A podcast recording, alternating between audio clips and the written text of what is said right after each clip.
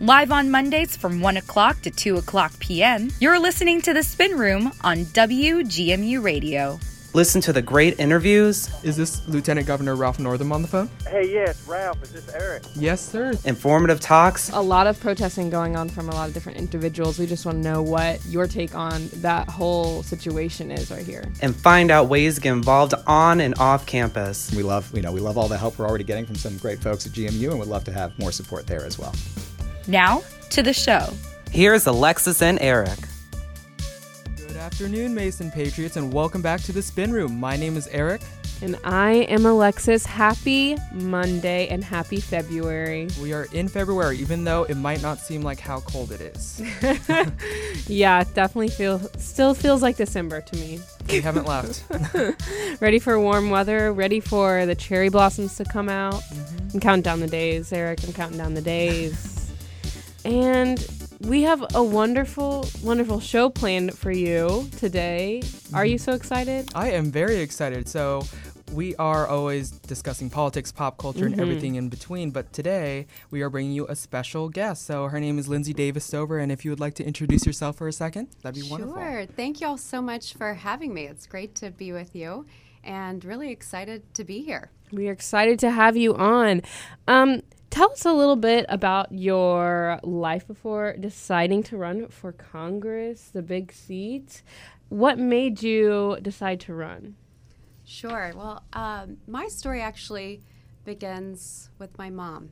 I was raised by a single mom that worked really damn hard uh, to make ends meet. And uh, at the age of 12 was the first time I can remember hearing uh, the clicks of her adding machine uh, in the middle of the night coming from our, our kitchen as she worked to uh, figure out a way to, to pay our bills. And at age 14 was the first time I ever got a job. Mm-hmm.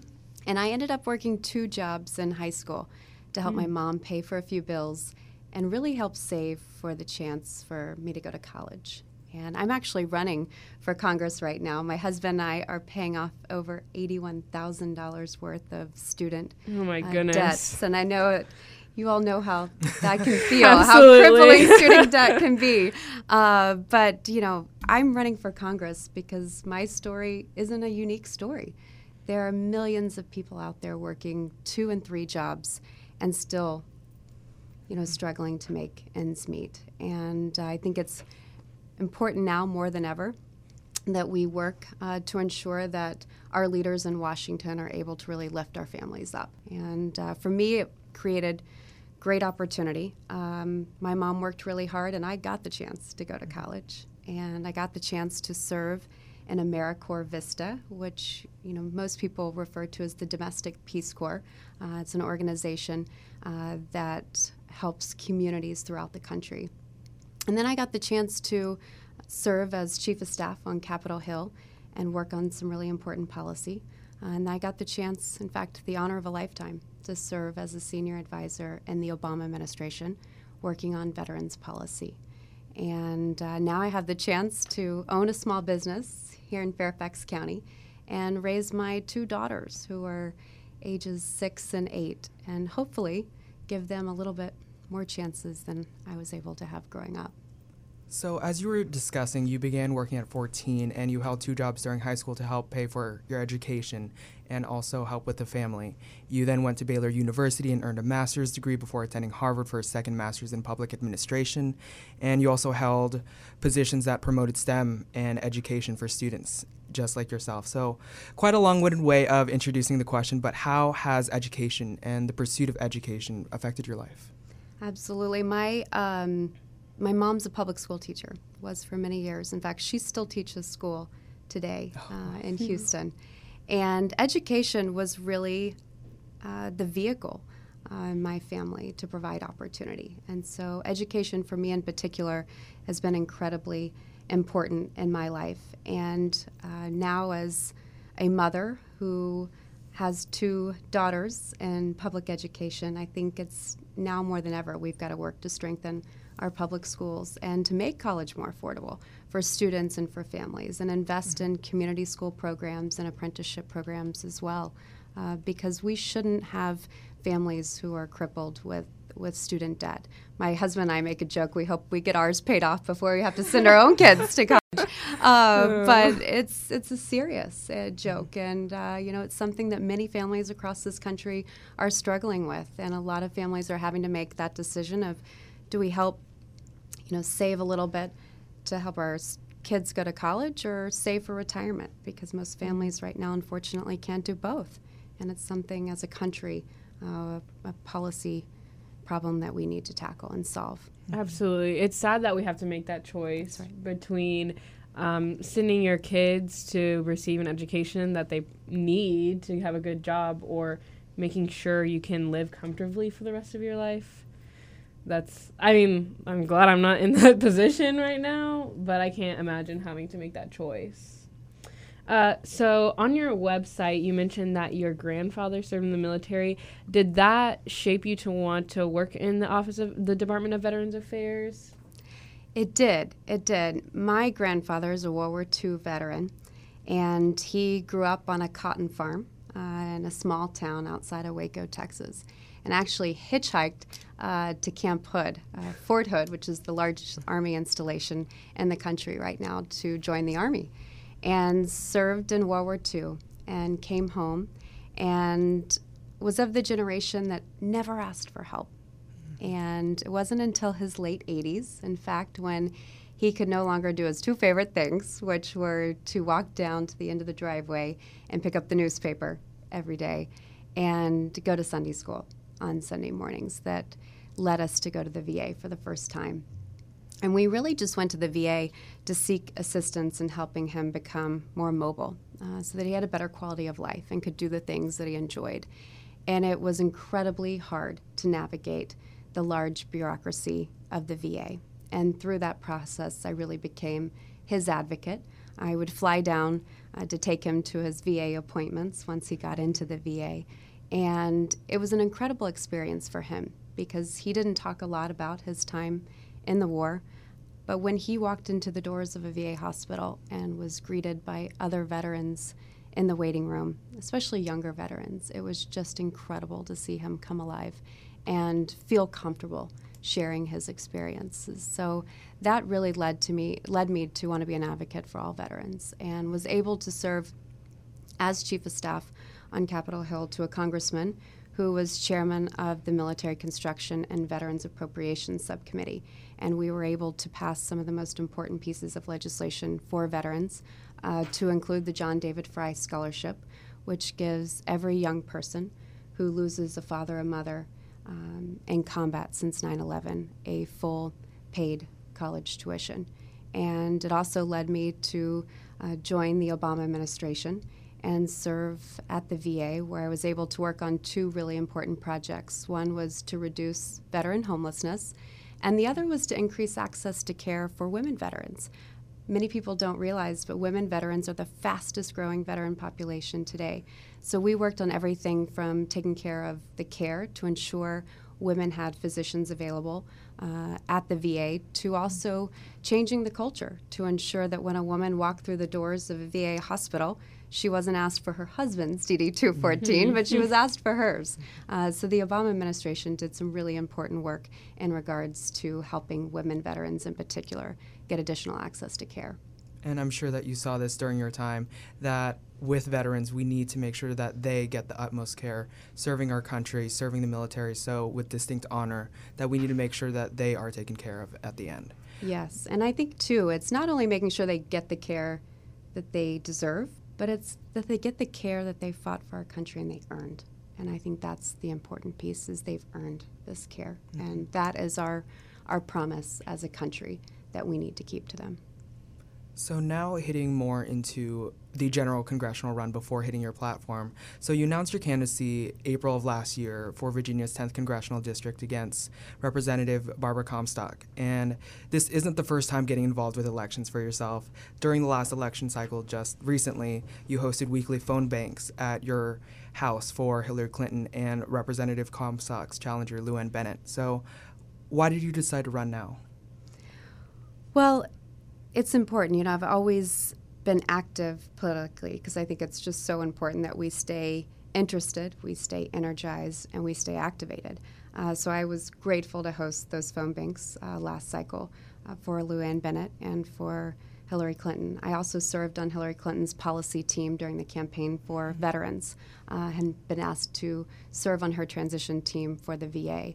And I just thought it was incredibly important. That election, more than ever, was was so critical. And I think now we we recognize just how critical it was. And running for office was not something I ever thought I would do. I've spent my career in policy and uh, have always been fascinated by how government can really help people and, and the need for government to, to lift families up. So I actually never thought I'd run for office. Uh, but I think we're in a time right now, in particular, when we're all doing things we never thought we'd do. Mm-hmm. Whether it's uh, marching in the streets, whether it's door knocking, phone banking, uh, we are in a moment of time where we're all having to do things we, we never thought we'd do before. Can you talk more about how this last prior election, 2016 election, and then also the 2017 Virginia election, how it shaped you and how it helped you to decide? Sure. You know, I think um, as many people, uh, after the election in, in 2016, I was devastated and uh, fell to my knees many times. Could not believe the, the situation that, that we were in.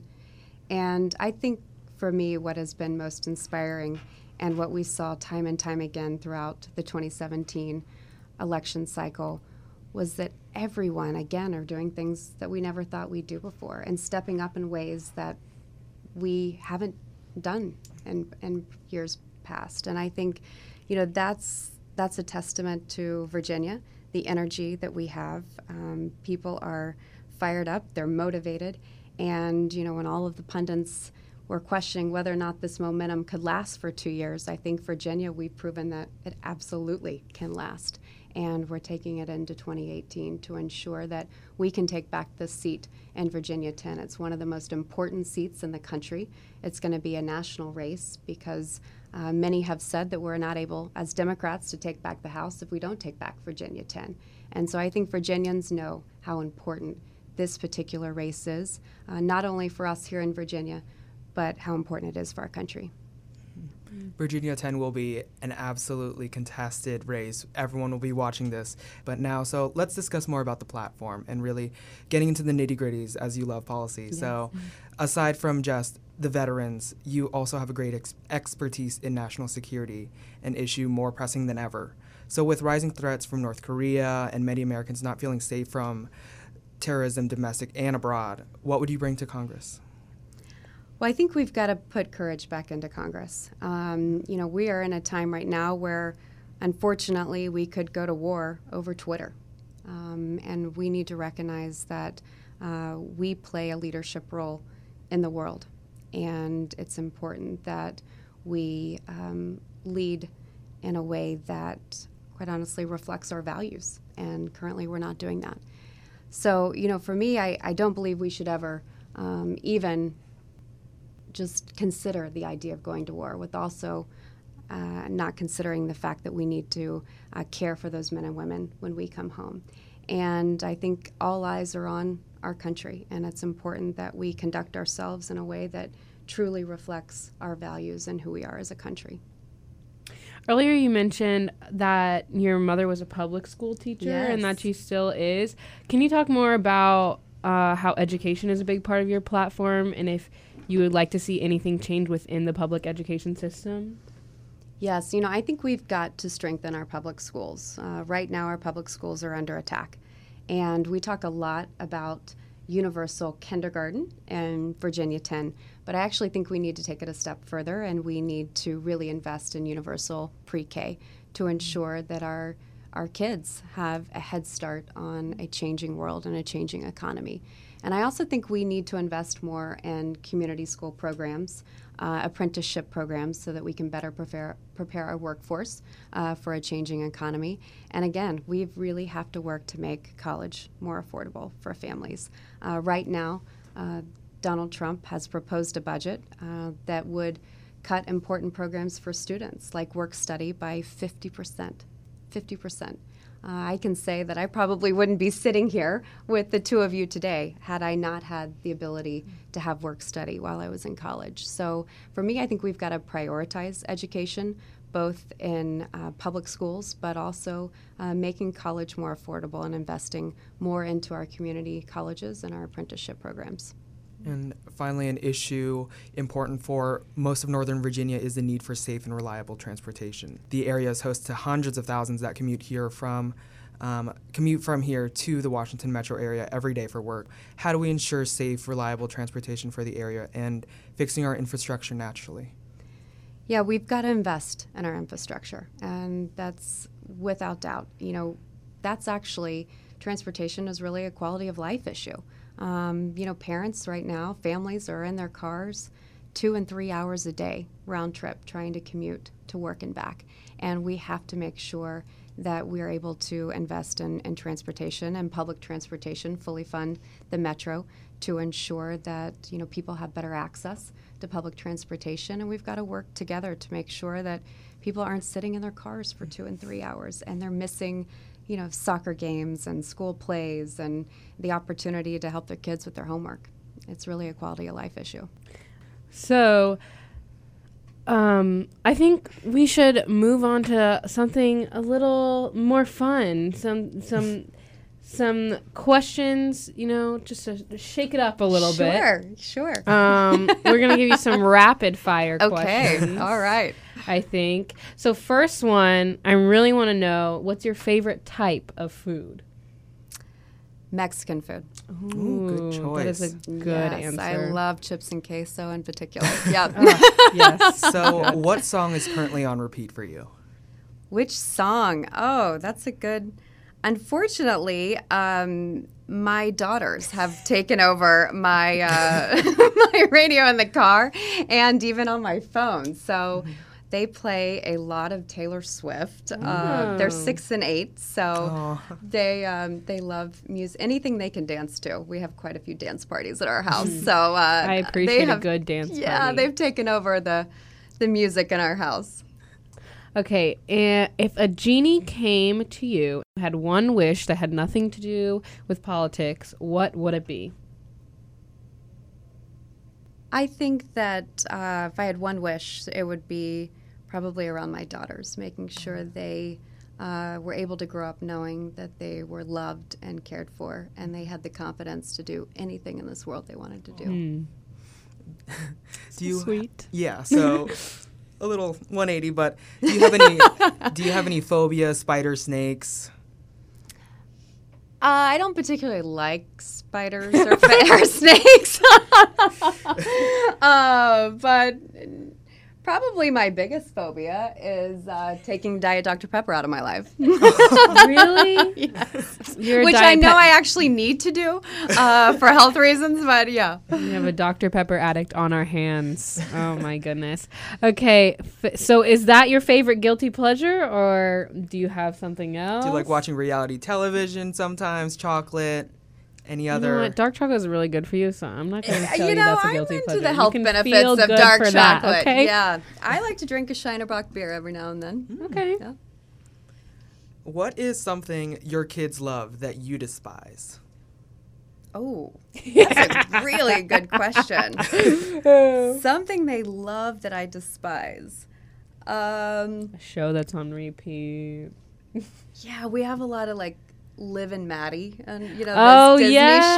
shows on repeat. I didn't know that was still on. Yes, and they're cute the first go round, but we literally Yeah. have them on repeat. And yeah, I, I I can do without a Liv and Maddie. And uh, what's the other one? Uh, they like. Uh, goodness, it's a Charlie show. Good luck, Charlie. Good luck, Charlie. That's it. I love that Yes. show. It's cute. I call cute. that the last good Disney Channel show. That's a really good one. It's a good it's one. It's good. It's very sweet. I appreciate it. But we have it on repeat, so I have a lot of that in my life. okay. Uh, do you know of any good nicknames that people have had for you? Uh, my nickname growing up was Toy. Uh, my mom used to call me Toy because she thought I looked like a little doll when I was born. So she used to call me Toy, and it stuck. So I, I played soccer growing up, and on the back of my soccer jersey was always Toy. Oh my goodness. So, if you could have dinner with one person, dead or alive, who would it be?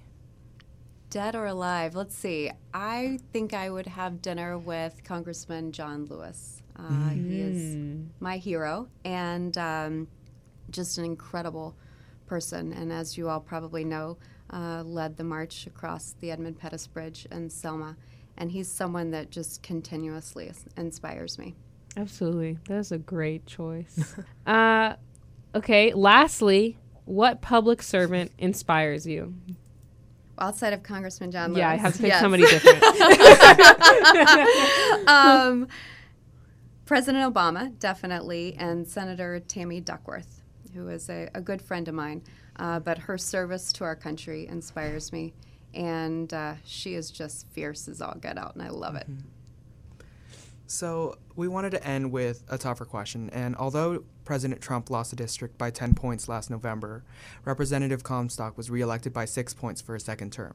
If you were to be elected to the seat, what would you hope to bring that Barbara Comstock has not? You know, one of the things Barbara Comstock has failed to do is show up in our district. And she has failed to not only meet with constituents and have town hall meetings and to discuss the important issues and challenges that many families in our country have, um, she's also refused to, to vote for our values. And she has a 96% voting record with President Trump. And this is a district, as you said, that Hillary Clinton won by 10 points. Uh, we just elected Governor Ralph Northam, who won the congressional district by about 12 points. And so I think Comstock refusing to, to vote uh, for the values we have in our district, but also refusing to show up as our, our Congresswoman. Uh, we deserve better. And I think ensuring that we are able to represent everybody in the district is really important to me. Uh, we've worked hard not only to show up, but to be in every inch of this district because everyone deserves the right, uh, the opportunity, rather, to be to be represented. And lastly, right before we go, what is the best way for students and anyone listening to get involved in your campaign? Well, we'd love to have students involved. We have a large fellowship and internship program on our campaign. Uh, a lot of our campaign staff is right out of college as well, and so we have a vibrant young community uh, really working hard on this campaign. And our website is Lindsey, L I N D S E Y, for Congress.com. Uh, please reach out to us uh, through the website, connect with us. We'd love to, to have people volunteer. Uh, there's a lot of great opportunities on our campaign uh, to really make a difference, and we'd love to have you. Thank you, congressional candidate Lindsey Davis Stover, for Virginia's 10th congressional district for joining us. We had a pleasure talking to you, and feel free to come back anytime. Thank Yes. you so much for having me. I appreciate it. Thank you.